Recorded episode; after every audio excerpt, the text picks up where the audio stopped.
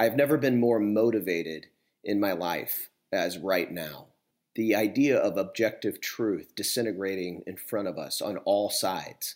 I feel that I was called for such a time as this, so that's why I'm here.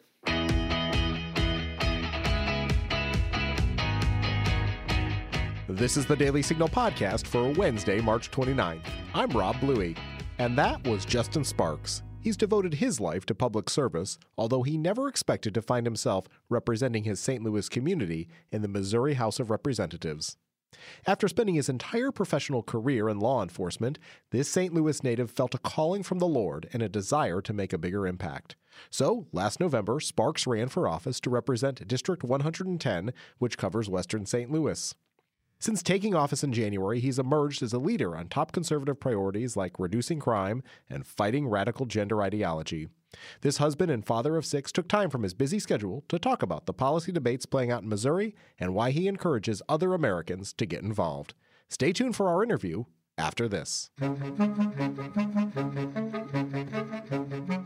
I'm Mark Guiney from the Heritage Foundation, and we are very pleased to bring you the next chapter in the Heritage Explains podcast. Over the years, this show has been so loved by so many people, and we want to keep bringing you the insights into policy and current events that you've come to expect here, while updating the show with a new sound, a new format, and some new voices. Most notably, we're excited to upgrade this show from a one off format where we bring you different topics each week to a serialized format where we craft deep dives into hot button issues in the form of seasons, series of shows that focus the intellectual weight of the Heritage Foundation on one topic. First up, a six episode series on the biggest existential threat to our nation right now the Chinese Communist Party. Check out the new Heritage Explains wherever you get your podcasts. We are joined on the Daily Signal podcast by Representative Justin Sparks. He's a Republican who represents St. Louis County, District 110, in the Missouri House of Representatives. Justin was first elected to a two year term in November 2022. Justin, thanks so much for being with us on the Daily Signal podcast. My pleasure. Thanks for having me. Well, you were introduced to me by a Daily Signal listener by the name of Alan Mensch. And Alan is somebody who attends Grace Church, where he heard you speak. And I feel like the Pastor West, who's been a guest on this show, has been uh, just no- nothing but uh, a, a, great provider of, of, several guests for us to talk to. And I'd like to start uh, with uh, some of the comments that you made there. Obviously, you're trying to shake things up, do things differently, and you bring a unique perspective to the Missouri House of Representatives. Why don't you tell us a little bit about your history and uh, why you decided to run for office? Sure. Uh, yeah, my background is a little bit different. Uh, I was in law enforcement for 15 years and uh, I became a sergeant. Most of my time was spent in the SWAT team and in special operations. I come from a family of law enforcement. My father, my uncle, my brother in law uh, lost his life in, in the line of duty. So it's a very deep felt uh, calling we felt, um, our whole family, and I did as well. But as I went through my career and I saw the uh, kind of the demoralization and the the attacks on the institution of law enforcement, I was really troubled. I was troubled seeing uh, the institutions in our in our uh, country really suffering, um, and it started to trouble me. And I wanted to help in a bigger way. I felt a prompting, a calling, and uh, I didn't know what it was, what, what that was going to look like. I talked to my wife we had no idea. We we definitely did not think it was going to be public office.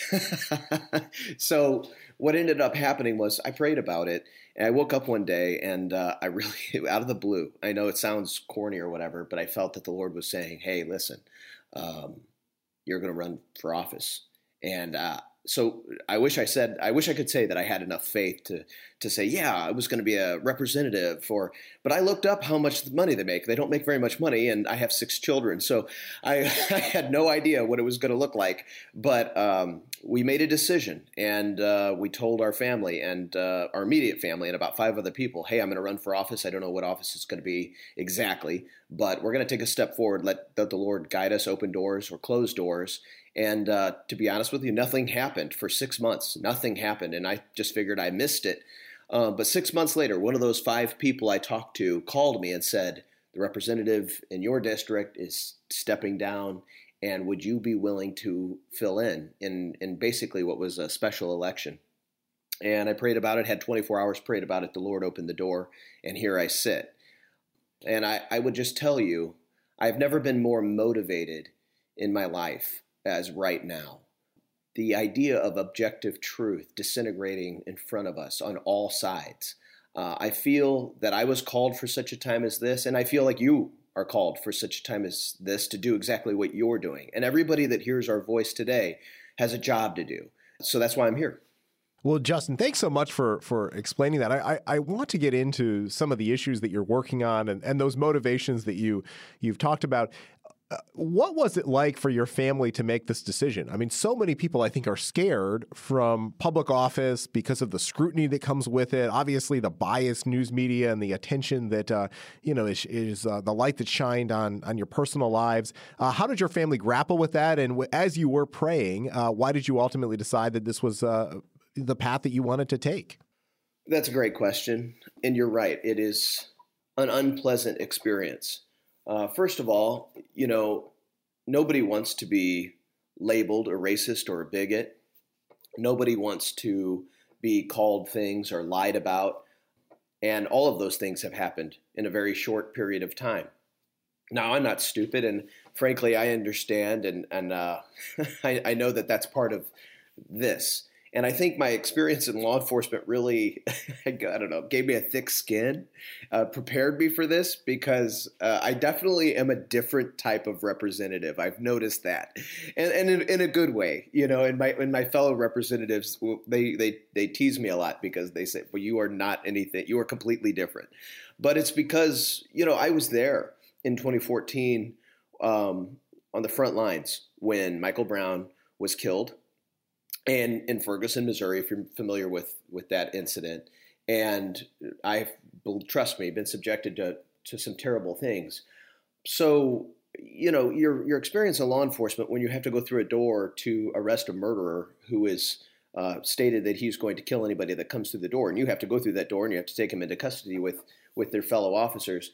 I don't know, going going to the Capitol and engaging in these issues in that in a different type of battle. Uh, it didn't intimidate me, and I, and I enjoy it because I know that I'm being called and fulfilling a role to engage in a new type of battle, and and it's a battle that every single person, um, hopefully, can find a way to contribute to in their own life. Well, I know that those law enforcement issues have played a big role in your life as you talk about, but also the St. Louis community. We've had Eli Steele uh, speak to the Daily Signal. He's the producer of a documentary called uh, What Killed Michael Brown. And I want to spend a few moments on that. I know that this has been a focus of yours in terms of the legislation that uh, you've you've sponsored in the Missouri House of Representatives. But but tell us as we think about this situation that is confronting so many communities across the country, and that's this increase in crime. Uh, what is it like there, and uh, what can you, as an elected representative, do to address the challenges?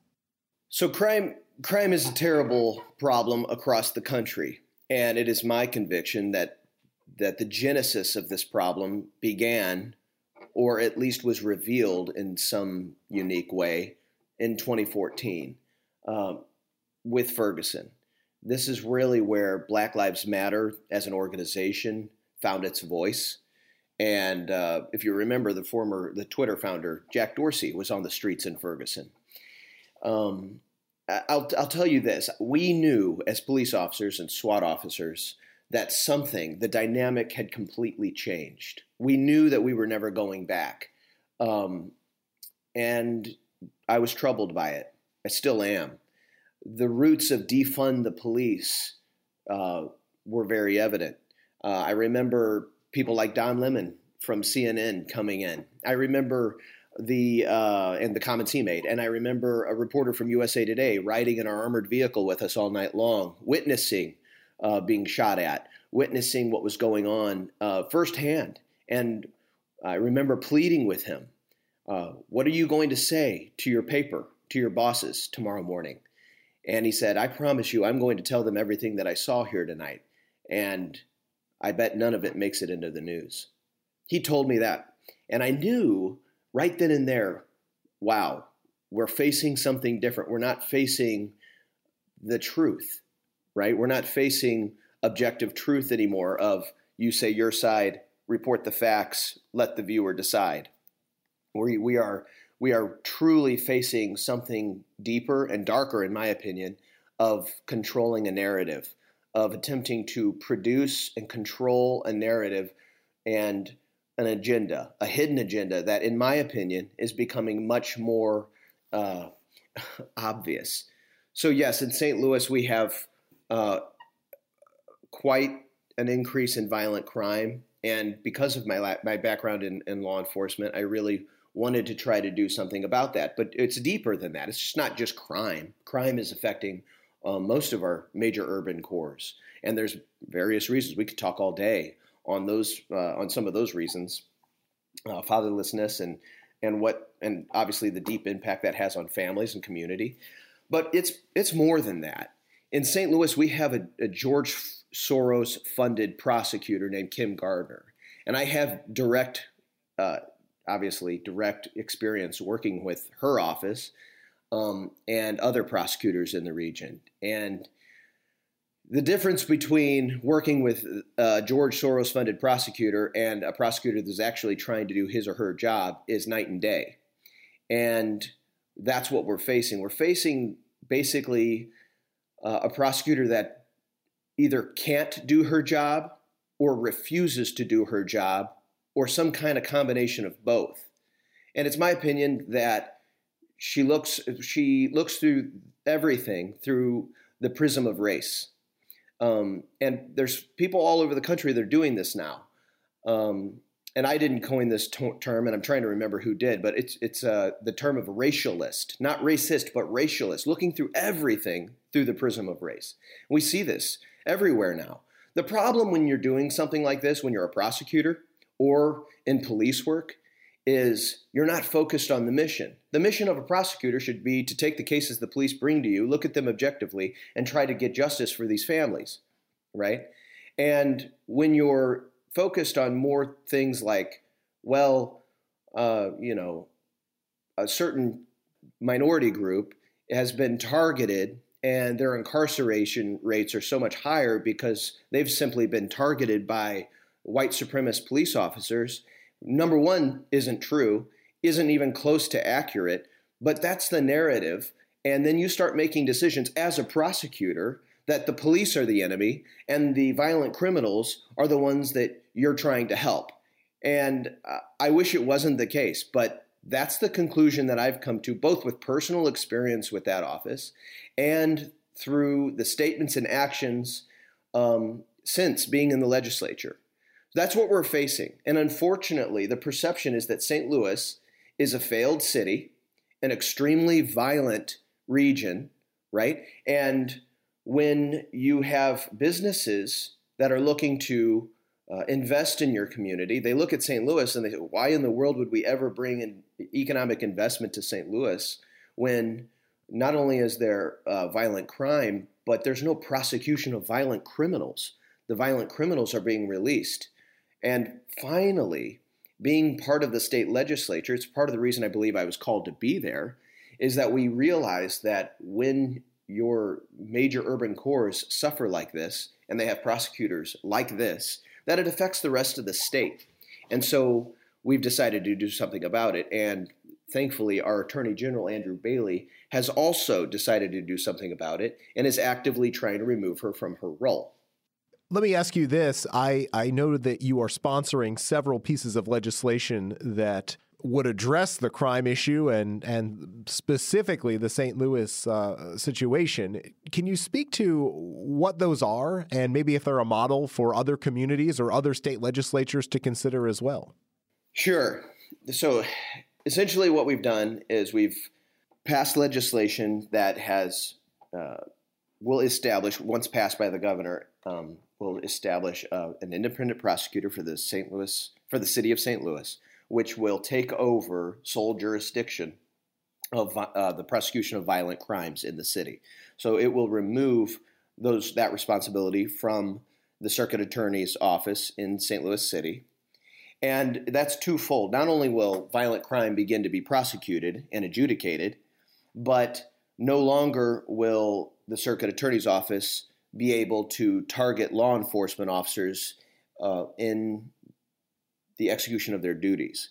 Meaning, if a police officer gets into a, a deadly shooting, a line of duty shooting, the circuit attorney is no longer going to be able to target those police officers because the independent prosecutor is going to have the the sole jurisdiction over those matters. And that's a big deal because this movement has affected law enforcement in such a significant way that we are seeing a mass exodus, a mass exodus from police departments like the city of St. Louis Police Department. Many officers who I've known for so many years, and many have already left, and many more considering to do so because of what's going on. They know that they're targeted, and frankly, they are concerned that if they do their job to the very best of their ability, that not only will they be second guessed, but they'll be prosecuted. And this is a theme that we're seeing in cities all across the country. So, by putting an independent prosecutor in the city of St. Louis, we can try to mitigate that, and I hope to do so. Also, another piece of legislation is removing the control of the police department from the city of St. Louis elected officials and give it back to a board that's appointed by the governor of the state of Missouri. Now, this board is still residents of the city of St. Louis, and elected officials still have a say on that board, but they no longer have control over the administration of the city police department. And that's important because what we've seen is we've seen just like woke institutions all across the country, right? Um, wokeness has infected everything in the private sector, but it's also infected everything in the public sector. Uh, our military branches are a perfect example of that, and the police department is no different. And when I first started in law enforcement, politics was expressly prohibited. Politics, anything political, was prohibited because it didn't matter what color, creed, or race you were, or even political party or your persuasion. Your mission was to the equal application of the law to do the very best you could um, and to administer justice. And that is no longer the case.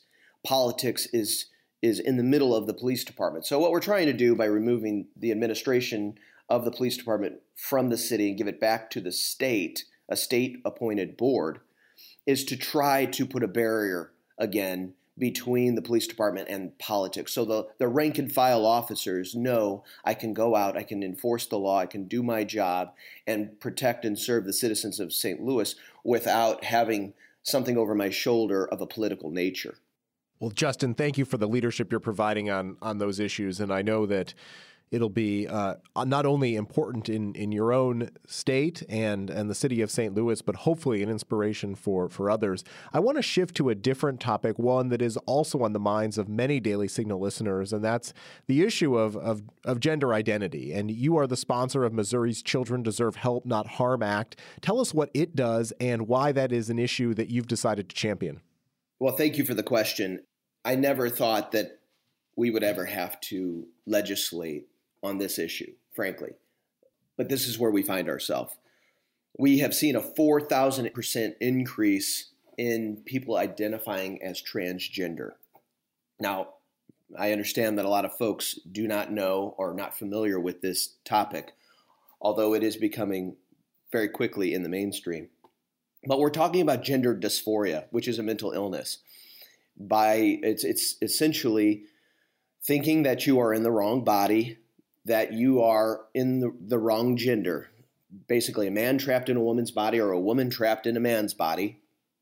And what we have seen in this huge increase among children identifying as transgender is a completely different approach to this mental illness. Meaning, when a child says, maybe I'm transgendered, in the past, medical professionals, school counselors, parents would say, well, let's analyze this. Let's see why you're feeling this way, right? Let's talk about this. Instead, now the we've learned that the approach has been to affirm that decision, meaning, yes, you are transgendered.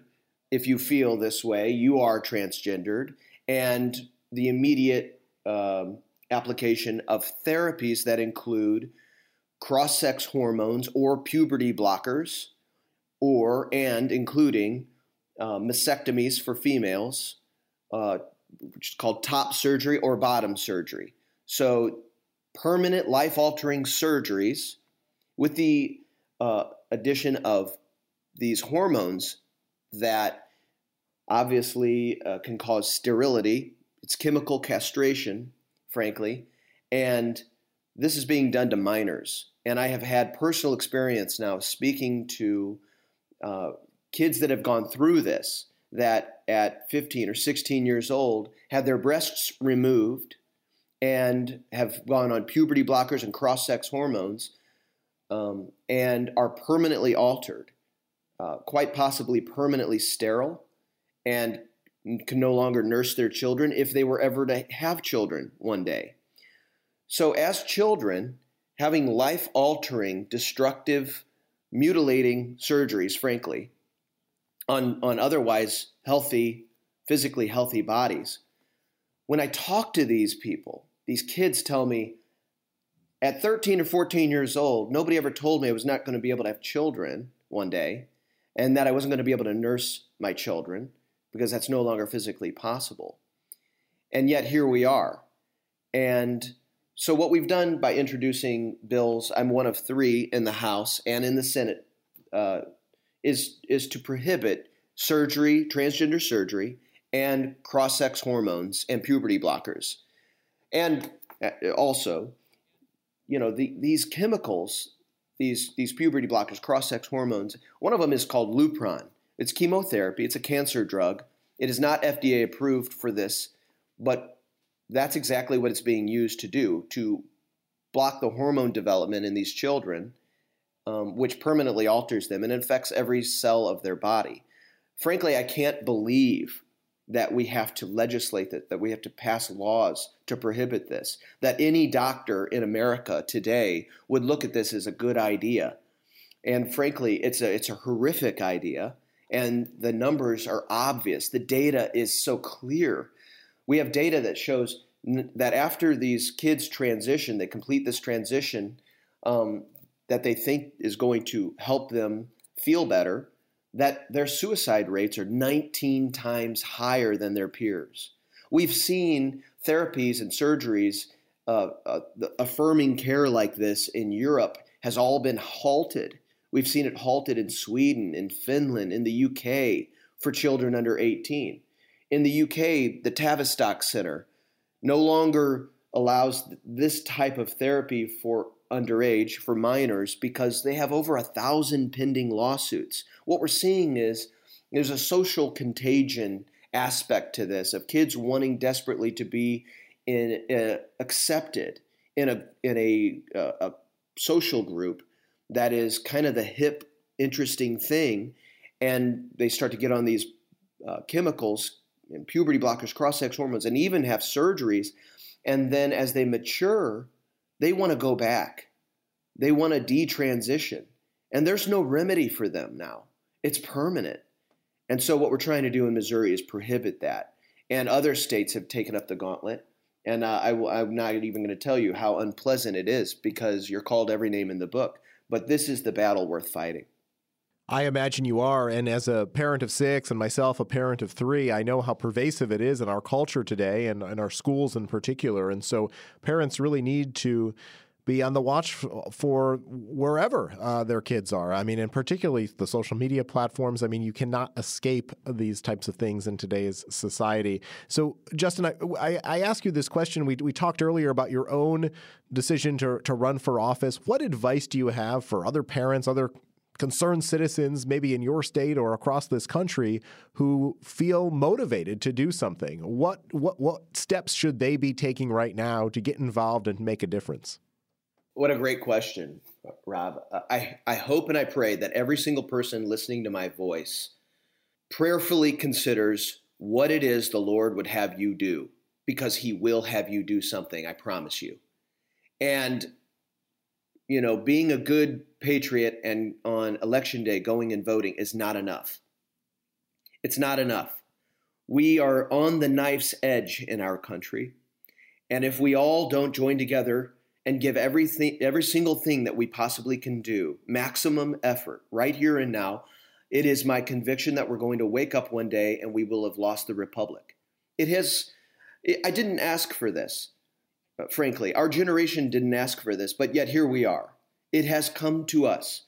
You know, there is an exist- existential threat to the future of our nation and the republic that is so precious.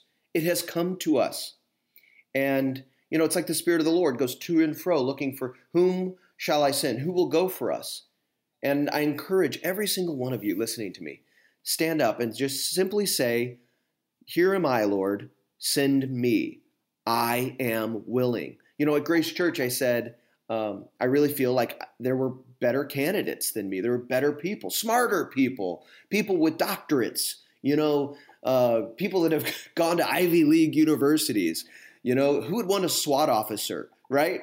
Uh, and you you wouldn't believe how much uh, I took for that on Twitter. You know, uh, on on my Democratic friends, my Democrat friends, uh, saying, "I can't believe this person relies on the guidance and direction of God with a little G."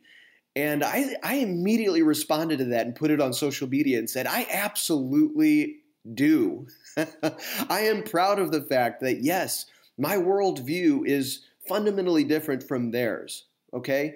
But it's not enough to simply say, oh my goodness, look at what's going on in the world. I'm going to make sure I vote. Yes, of course we have to vote. We have to vote in every single local election, school board election, city council, county council, aldermen. But it's more than that. It's how can you serve? How can you do something? Whether it's contributing with your money, whether it's contributing with your time by walking in neighborhoods and passing out literature, or more simply than this, if you want to know what you can do, I'll tell you what it is. You can start having uncomfortable conversations and having conversations not aggressively, you know, obnoxiously or out of a place of anger or hate, but out of a place of where it truly comes from, which is love. Love for your fellow man and woman, love for your nation, love for your children and their future and when people see that you are authentic, that you truly do care about them, you, you may disagree on everything. The one thing that you won't disagree on is that you care. You care and you love them enough, as the Lord has called us to love our fellow neighbor, that you love them enough to fight for our country, the future of our country, and frankly, to have these conversations with every single person that you meet and every single opportunity that comes your way. Simply speak. Representative Justin Sparks, those are inspiring words. We'll leave it at that. How can our listeners follow you, support the work that you're doing? SparksForMissouri.com. I'm on Instagram, Sparks for Missouri on Instagram and, and Facebook, State Representative Justin Sparks. And uh, you can catch up with me that way.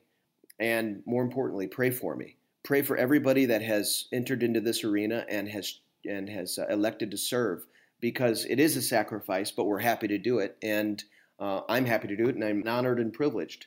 Well, Representative Sparks, thanks again for the time that you've spent with the Daily Signal. We certainly will be praying for you and look forward to keeping in touch with you and following on the various bills that you're pushing through Missouri there. Uh, best wishes with everything, and let's keep in touch. Absolutely. Thank you, sir. And that'll do it for today's episode. Thank you for listening to the Daily Signal podcast. If you haven't had a chance, be sure to check out our evening show right here in this podcast feed, where we bring you the top news of the day. Also, make sure you subscribe to the Daily Signal wherever you get your podcasts. And help us reach more listeners by leaving a five star rating and review. We read all of your feedback. Thanks again for listening. Have a great day. We'll be back with you at 5 p.m. for our top news edition.